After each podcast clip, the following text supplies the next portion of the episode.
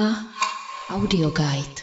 Tak já budu s Veronikou Čechmánkovou mluvit o její výstavě, která právě probíhá v Cardin Studios. Výstava se jmenuje White Snow, Bílý sníh a je vystavena do 6. prosince, ale v současné situaci kvůli pandemii není možné ji navštívit a proto vlastně na webových stránkách Cardin Studios je eh, video, které Veronika vytvořila ve spolupráci s dalšími tvůrci tak moje první otázka by směřovala na to, jak vůbec v téhle situaci vytváření výstavy probíhá a když si pravděpodobně věděla, že ta výstava bude prezentovaná takhle, tak eh, jak to třeba změnilo tvůj způsob přípravy na tu výstavu a všechno kolem toho?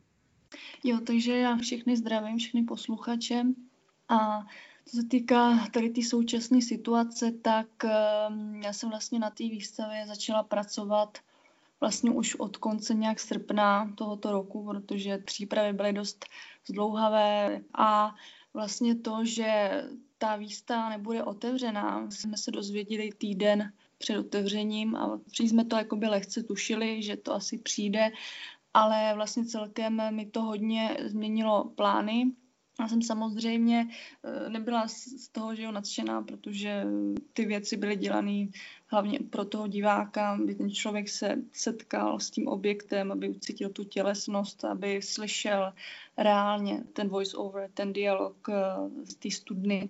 Hodně se to teda změnilo, ale eh, nedá se nic dělat a už, už to bylo takhle, takhle sportovně. Mm-hmm. A nakolik je vlastně ta výstava, jako, nakolik je možný vnímat skrze to video? Ty si řekla, že je tam voice over, který je slyšet ze studny, to je tak hmm. trošku vidět i v tom videu, ale do jaké míry vlastně člověk může zažít tu výstavu skrz to video, jestli se to dá říct?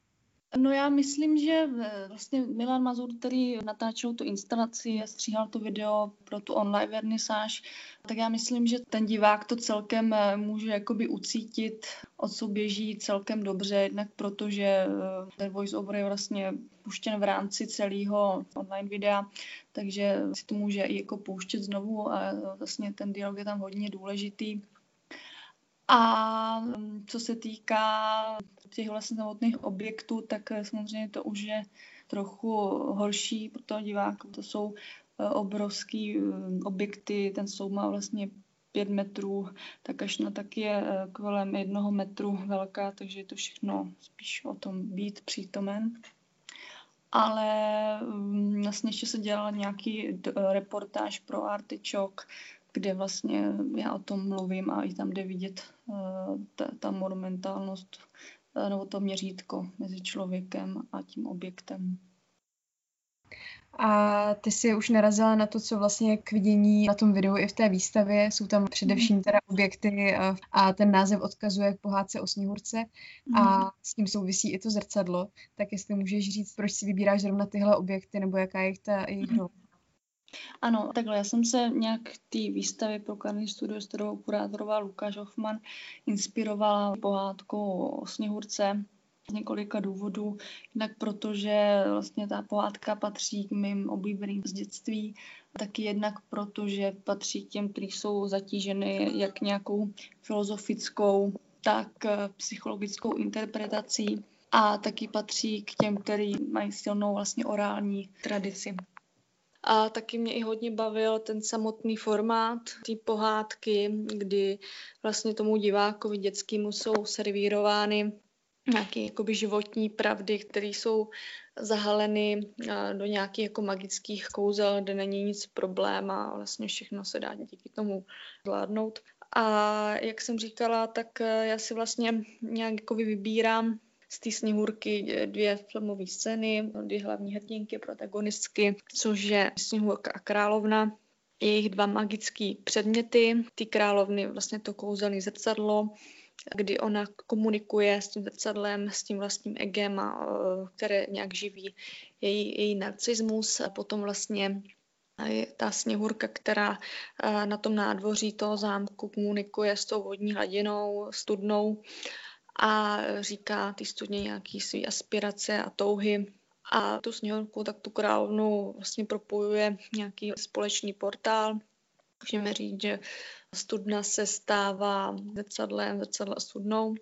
A já vlastně vybírám tady ty archetypy, přináším je do té galerie, vytvářím takový, jako by dá se říct, filmový set, který je v, v takovým vlastně bezčasí, který je vlastně opuštěný a komunikují ty objekty, jak studna, tak ta maska odrazná, tak jsou s tím divákem. Ještě jsem se chtěla zeptat, když mluvíme teda o tom zrcadle a o tom, jak to mhm. funguje v tom videu a v té výstavě, ten voiceover je na principu toho, že v podstatě ty předměty mluví s tím posluchačem nebo s tím divákem a Lukáš Hoffman, kurátor výstavy, teda mluví o nějakém přeludu nebo o něčem jako uhrančivém, tak jakou roli to tam hraje? Ano, ano. Tak když člověk vkročí do té galerie, tak jednak první, s čím se střetne, je vlastně ten sloup té nadlíské velikosti, který ho vlastně koukají takový chrliče a zobrazují nějaký proměnu nějaké lidské masky, na nějakou naši duši, nějaké naše psyché. Plus do toho je udělána taková mozaika z každé strany, jedna je větší, druhá je taková menší.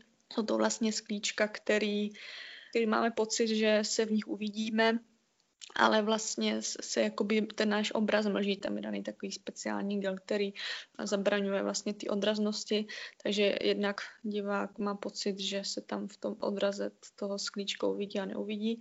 Na stejném principu nějaká hra s tím divákem udělaná i ta odrazná plocha, dejme tomu maska, která taky působí, že se ten divák eh, má pocit, že se v té masce uvidí jako v zrcadle, ale ono, ty paprsky pohlcují světlo a člověk se v tom vidí jako taková jakoby skvrna, takový stín a nějak eh, to můžeme říct, že to jakoby rituálně nějak vymazává jakoby ego nebo obecně tou masku vnímám ten objekt na té stěně jako takovou jako vyprázdněnost, eh, takovou čistotu, takovou prázdnotu nějaký jako duše nebo člověka.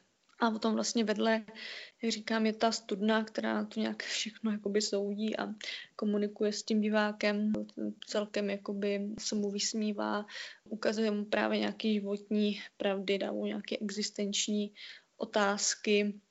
Vlastně myslím, že každý se v té ozvěně a v nějaké průhlednosti, potouze nějaké vlastní odraznosti eh, nějak, nějak jako se s tím stotožní. Mm.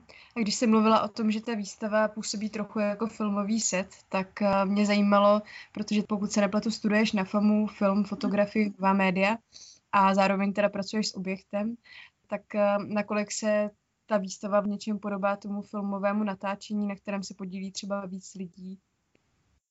Takhle no, já jsem uh, jednak uh, jsem vlastně na tom projektu spolupracovala s více lidma, taky to tak můžeme vnímat, že jsem se stala jakoby takovou režisérkou, která vytvářela nějaký nový dialogy, komunikovala s dalšíma lidma, nějak rozvíjela tu myšlenku, dávala jim nějaký impulzy, které vlastně vytvářely potom ten celek.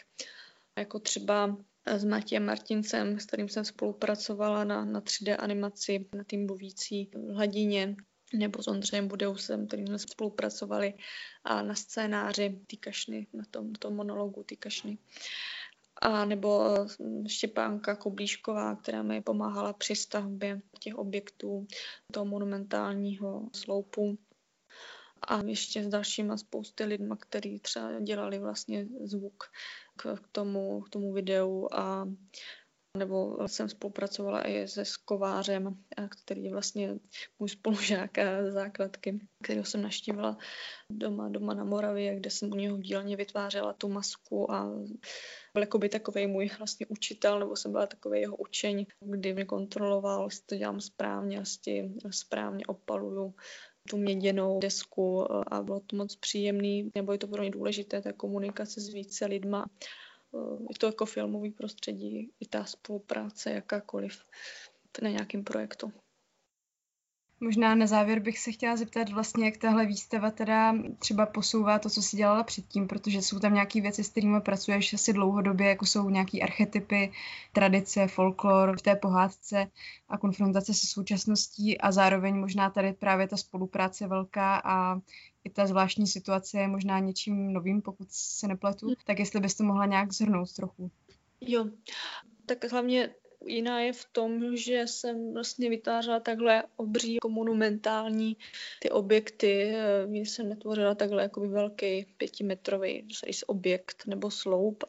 Nebo i s některými materiálama jsem vlastně pracovala poprvé v nějakým velkým množství, jak třeba s tou perlinkou, kterou se potíral ten sloup a nebo vlastně něco mě taky ještě hodně bavilo, vlastně samotný fakt i toho, že se to vlastně neotevřelo tomu divákovi a že to byla taková jako zajímavá, zajímavá vlastně situace, nejenom pro mě samozřejmě, pro všechny umělce, ale najednou eh, vlastně člověk musí přijmout právě to, o čem u té výstavy mluví, o nějakou tu neschopnost toho vlastního zrcadlení, což mi přišlo je dost jakoby zajímavý třeba přijmout ty věci, nebo i samotná ta práce byla strašně na, na tom projektu jako zdlouhavá a strašně se to všechno táhlo tím, jak člověk nevěděl, teda jak to vlastně bude a i samotné vytváření těch objektů toho sloupu bylo celkem zdlouhavý a vlastně trochu i, i bolestný.